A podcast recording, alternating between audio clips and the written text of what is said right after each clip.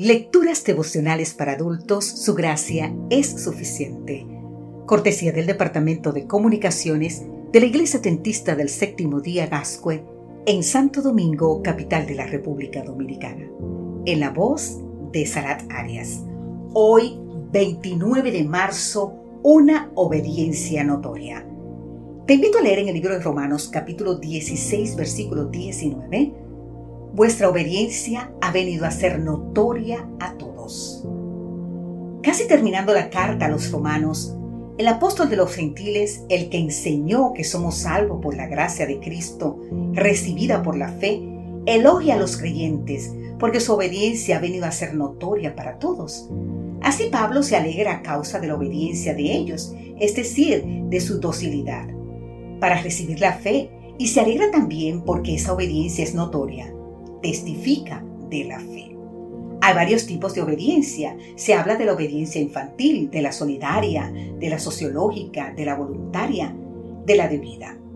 De la obediencia como autodisciplina, de la anticipada, de la ciega, de la forzada y de la obediencia religiosa que surge como resultado de aceptar las normativas divinas para la vida.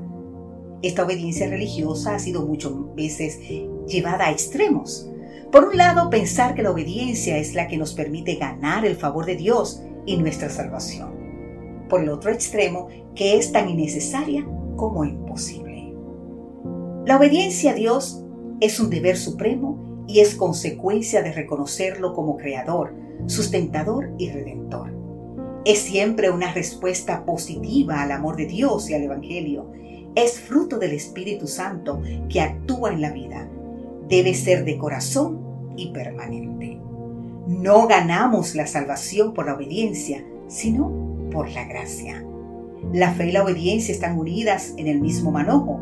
El que obedece a Dios confía en Dios y el que confía en Dios obedece a Dios. El que carece de fe carece de obras y el que carece de obras carece de fe.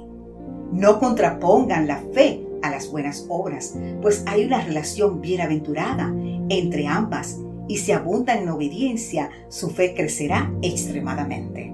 Así escribió Charles Spurgeon. La obediencia es la verdadera prueba del discipulado. Es un servicio leal ofrecido por amor y es por ese amor que guardamos los mandamientos de Dios. La fe no nos exime de la obediencia, por el contrario, es la fe la que nos hace partícipes de la gracia de Cristo y nos capacita para obedecer. La salvación es el don gratuito de Dios que recibimos por la fe. He aquí la verdadera prueba.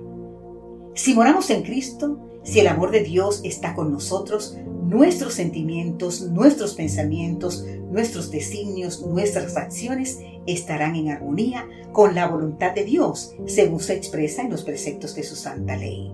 Te invito a leer más sobre esto en el libro El Camino a Cristo de la autora Elena G. White exactamente en la página 61. ¿Sabes?